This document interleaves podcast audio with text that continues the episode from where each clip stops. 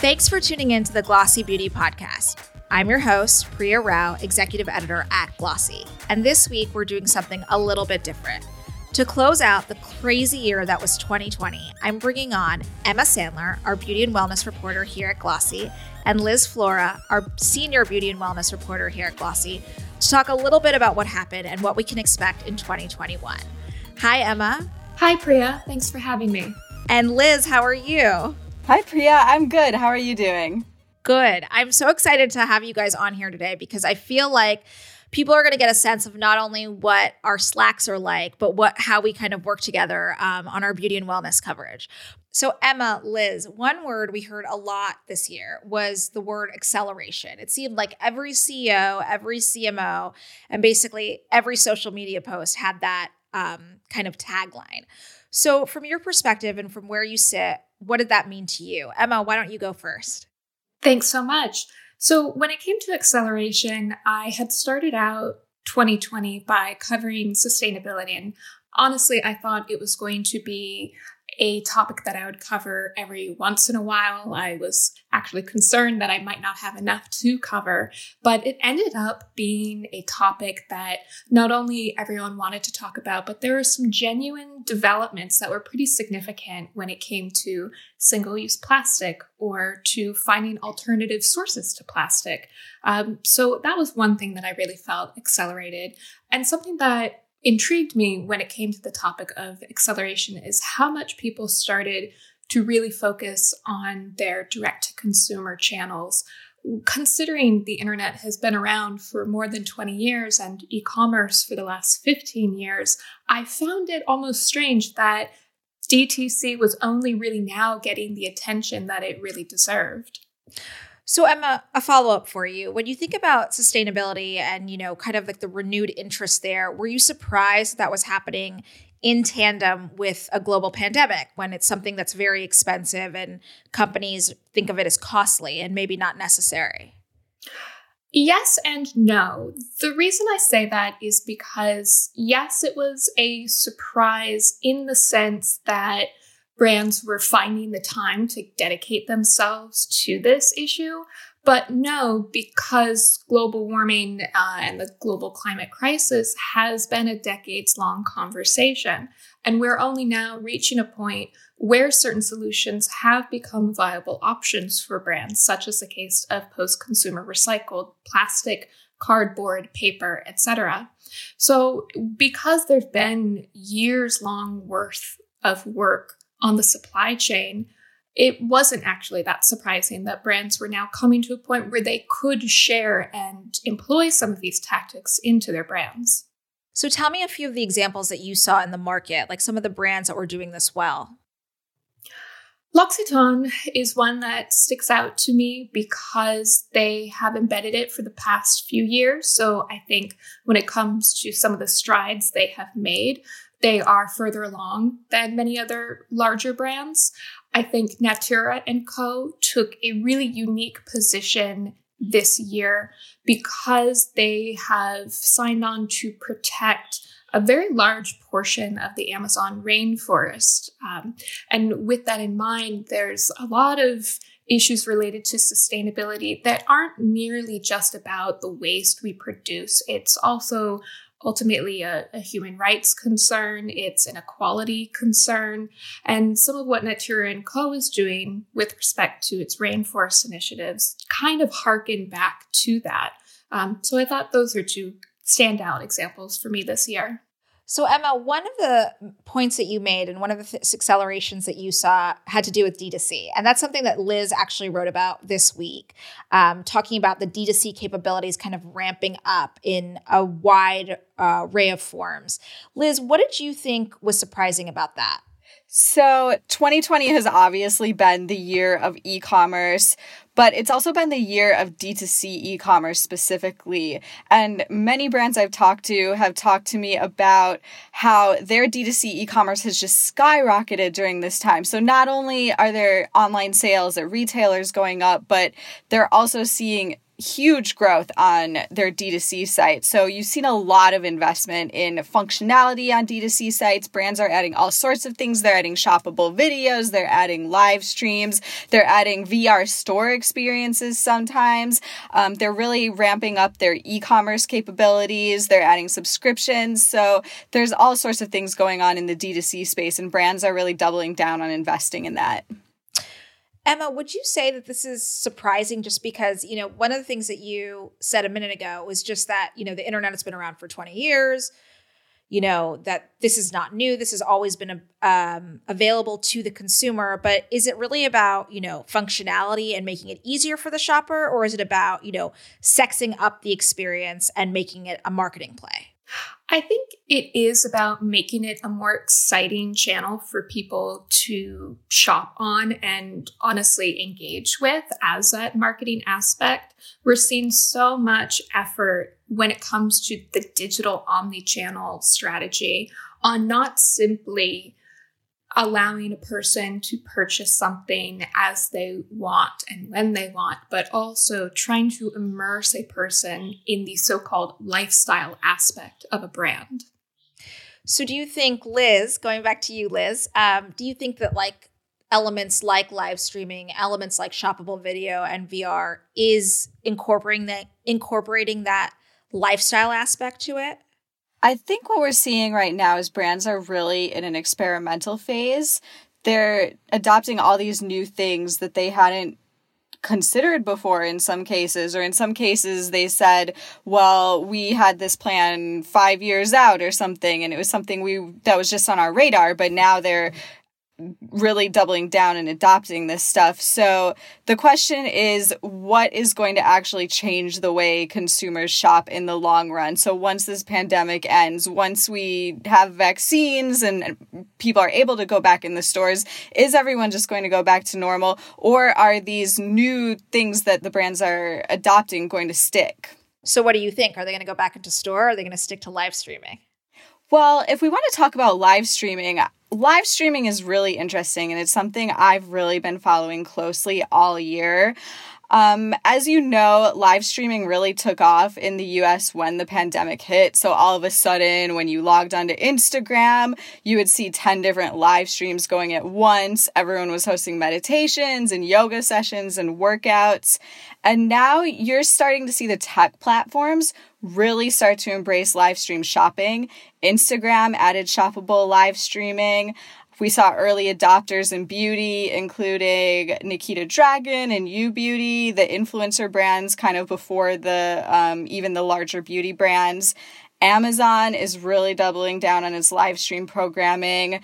It's really interesting to see what Amazon is doing because it's live streaming used to be this kind of sad feature that was buried in the site and it's been there for years but no one even knew it was there. And if you ever clicked on an Amazon live stream a few years ago it was always something kind of weird looking but during the pandemic, they're investing in celebrities, they're getting major brands to join. So you see all of these platforms putting a lot of money into live streaming. And the same with D2C sites. Estee Lauder companies, L'Oreal Group, Shiseido brands all have shoppable live streams on their brand sites. And they're bringing in big celebrities. Clinique has done live streams with Emilia Clarke. Lancome is live streamed with Chiara Ferragni.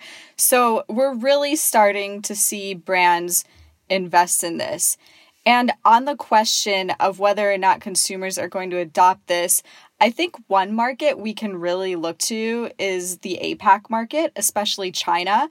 So, some really interesting stats out of China. Coresight Research has estimated that live streaming in China will bring in 125 billion in sales this year, which is up from 63 billion in 2019.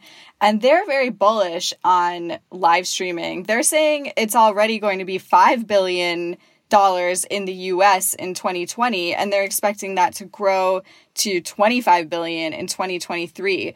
So there are definitely a lot of people out there who are very bullish on the idea that live streaming is going to change shopping habits in the US, especially of millennials and Gen Z. And it's definitely a space to watch and see if that actually comes true.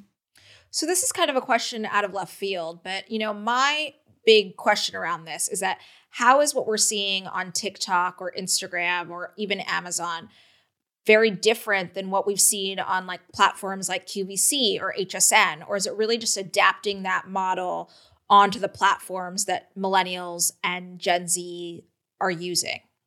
Yeah, it's really similar to QVC, actually. The question is will millennials adopt these live streaming platforms the way that our parents were watching QVC.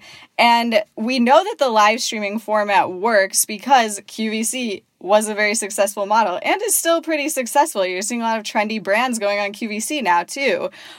In China, live streaming is very much a young people's activity. You have really trendy young influencers doing the live stream shopping and generating billions of dollars worth of sales to millennials and Gen Z. So now the question is can that reach with young people translate in the United States with all of these brands investing in live streaming, not just to millennials, but also to Gen Z? Emma, I have a question for you about that. You know, with millennials and Gen Z specifically, they're much more um, willing to consider a brand if that brand is transparent and authentic. I mean, with a platform like live streaming, you know, you're seeing all this for the first time very raw, which is something that beauty brands are not known to kind of give up control. What do you think about that? How do you think that's going to play out? Generally speaking, I think brands have become more comfortable with relinquishing that sense of control. They have ceded it to content creators in the past. And so I think the live stream opportunity actually allows for a lot more creativity. I'm imagining a influencer or celebrity spokesperson being able to bring consumers and followers in on their day-to-day life and being able to share the brands that they use in a more subliminal fashion rather than as a direct promotion of that brand or product. So I think when it comes to authenticity and the fact that younger consumers are more capable and more willing to call out brands that they deem inauthentic, I think this allows for a lot more fluidity to take place between those consumers, the spokesperson, or the brand. Do you think this puts more pressure on, say, a founder of the brand, someone who may may or may not be forward facing to kind of rise to the occasion? Because although the founder story is so important in beauty, you know, not all of them are, you know, front and center like on Instagram or on TikTok. The founder story is important, but I'm a little skeptical of how important it really is. It feels to me that only until a brand reaches a certain cachet or level of awareness does that brand founder story really play a factor in being able to hone back into the authenticity of the brand's existence. But unless you are really with a brand from the beginning or you know the founder to a certain degree prior to the launch of the brand, I'm not sure how much someone in those early days is going to latch onto that story and feel that sense of connection with the brand versus I really like this product or I really like the marketing of this brand. Liz, what's your take on that from the influencer side? Because you've been covering a lot of these newer guard influencers like the D'Amelio sisters and Addison Rae who've come out of the gate, you know, because of TikTok. One thing that I found was really interesting talking to brands about their TikTok influencer campaigns is they are willing to cede a lot of control to the influencers it's much more than you see on Instagram. I've talked to so many brands where they say, Yeah, we were doing this campaign, and the influencer told us this is what's going to work on TikTok, this is what's not going to work. I know my audience, I know this Gen Z customer, and they just let the influencer do what they want with it and make their own video. And it's easier than ever to do that now because the influencer is in their own home, they're using their own equipment, they're doing it all themselves, and then they just send it to the brand and then they put it out. So it's really interesting to see that the brands are really letting the influencers use their own voice and basically advise them on what's best for their audience. And those are the campaigns that really take off. So whenever I've interviewed a brand, that had a really successful campaign and I talked to them about why is it successful, they're like, we let our influencer have the main voice in this. Who do you think are some of the influencers right now that are making a mark? Well, obviously, there's the D'Amelios and the Addison Rays of the world. One really up and coming influencer that I've been looking at is Bella Poarch. She has just skyrocketed over the course of eight months, and she has around 40 million followers right now by the last count that I saw. And she just had two really big campaigns over the weekend. She had one with Moncler, and then she had another one with Valentino Fragrance. Um, so she's definitely someone who shows how quickly these influencers just become massive stars. So, eight months ago, no one knew who she was. And you can go viral on that platform so fast. Once you have a really viral video, it just explodes. So, she's definitely a big beauty star to watch in the year to come. She also did a big video with James Charles, so that's kind of cemented her place in the influencer beauty world for the next year. Would you guys talk a little bit about, you know, you know, some of the influencers that you just mentioned are very makeup centric, which has been a challenging category for, you know, the larger lot of beauty companies this year. But what about the skin intellectuals or the skinfluencers who may have not had really a place on a YouTube or um, an Instagram, but are finding a place on TikTok? What do you guys think about that? I think that's a really interesting opportunity for both TikTok and brands to get into the education and educational marketing side of things. TikTok is currently testing a Learn Lab that allows for longer form videos and for people to create and watch videos that are more that traditional how to version. And I think skin intellectuals, I think people like skincare by Hyram, I think that there's a massive opportunity there versus, you know, the traditional this product looks really good on me because it's a highlighter or because it's a blush, which you can more easily translate in a 30 second video on a platform like TikTok. Liz, how do you think this comes into play with the monetization aspect? Because obviously TikTok's going there. You know, it's not always going to be authentic and transparent, and there are going to be brand deals that come out of this. How does that all work? Yeah, TikTok is definitely on a race toward monetization. I think we're going to see TikTok monetize at a much faster pace than we've seen a lot of American platforms. If you look at the Chinese version of TikTok, Douyin, it's very monetized. They have a very strong ad platform. They have live streaming, they have built in shops. There's many, many opportunities to advertise on that platform, and you see TikTok going there. You've already seen advertising opportunities multiply on TikTok over the past year, and the number of major brands that are on the platform and doing major campaigns has also exploded. So it's definitely going to get a lot more expensive if it hasn't already. And what about some of the newer platforms or newer newer offerings that we're seeing, like Instagram Reels or Triller? What's your all's take? I think ultimately TikTok is going to eat up more of the marketing budget in 2021. I think it will become a TikTok first strategy for many brands compared to Facebook or Instagram.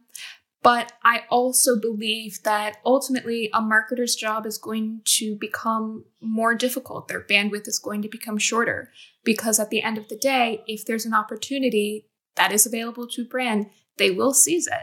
And so you're leaving opportunities on the table if you forget or forego Triller or Instagram Reels or Facebook live streaming or TikTok live streaming. So there's a lot more levers that need to be hit now. TikTok is also really interesting because it's the first platform in a while that has really favored the early adopters. So if you look at what Elf Beauty was able to do on TikTok this year, it had that massively popular campaign as one of the earliest brands on it. And now it's up uh, in the ranking of the top five uh, beauty brands for Gen Z. So there is a major advantage to being an early adopter on an app before the other brands get on it. But the question is, which apps are really going to take off? And I think TikTok is very unique and the question is what app will do that in the future? What do you guys think about, you know, the recent Facebook news? Because obviously a lot of beauty brands have, you know, used their Facebook strategy and then tweaked it for Instagram. Or if you're a younger brand, you're using your Instagram strategy and then tweaking it for Facebook Live. If those companies do have to split, what do you think the opportunity is for for brands? I think Facebook will become less relevant should that occur because although Facebook has over a billion people on its platform. And it does speak to certain demographics of people, particularly Gen X and baby boomers. Any brand that's looking to reach Gen Z or millennials are going to continue focusing on Instagram. They're going to continue focusing on TikTok. And I think Facebook will just become de emphasized.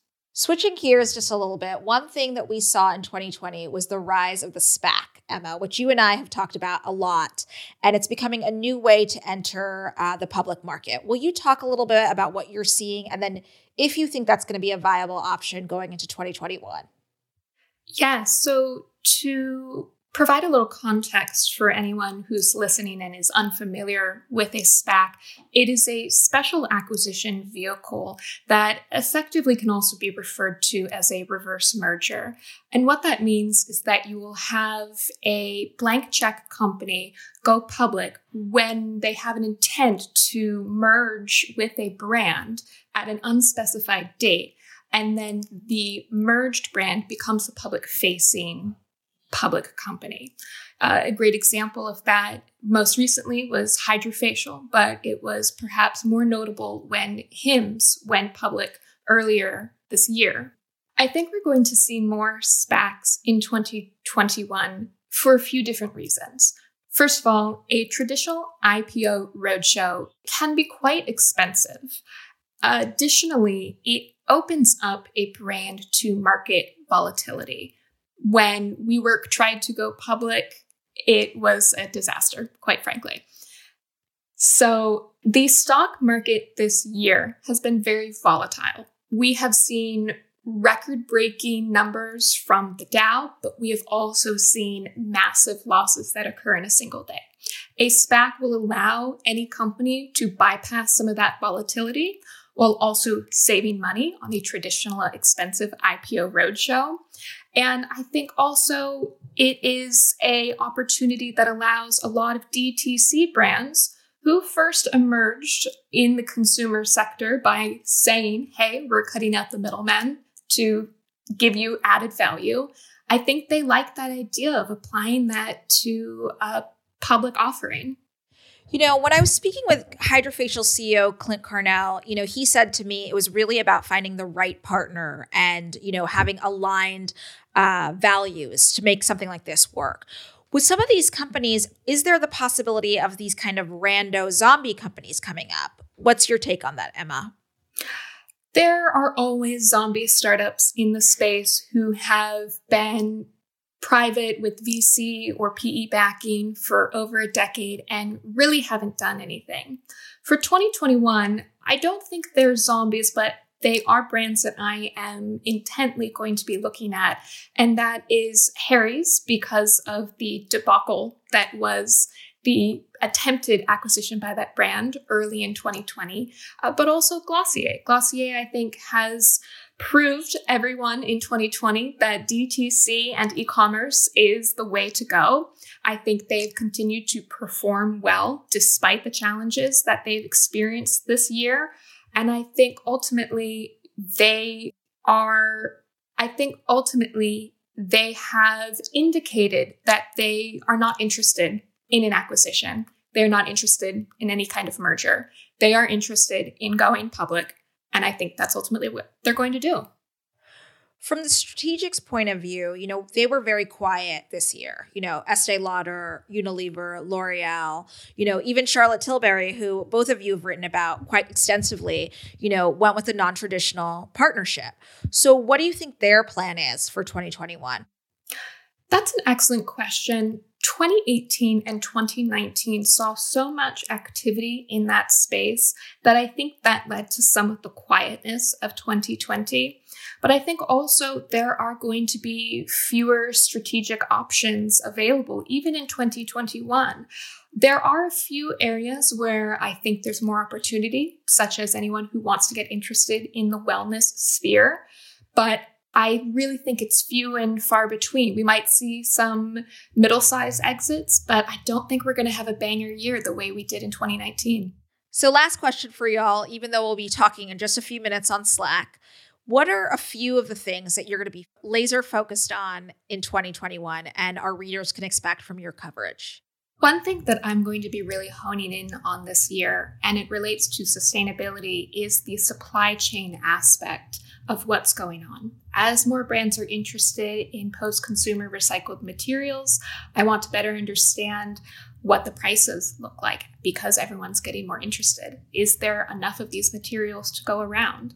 I'm also interested in looking at the home fragrance area and that portion of the beauty industry because fragrance has been so hard hit this year.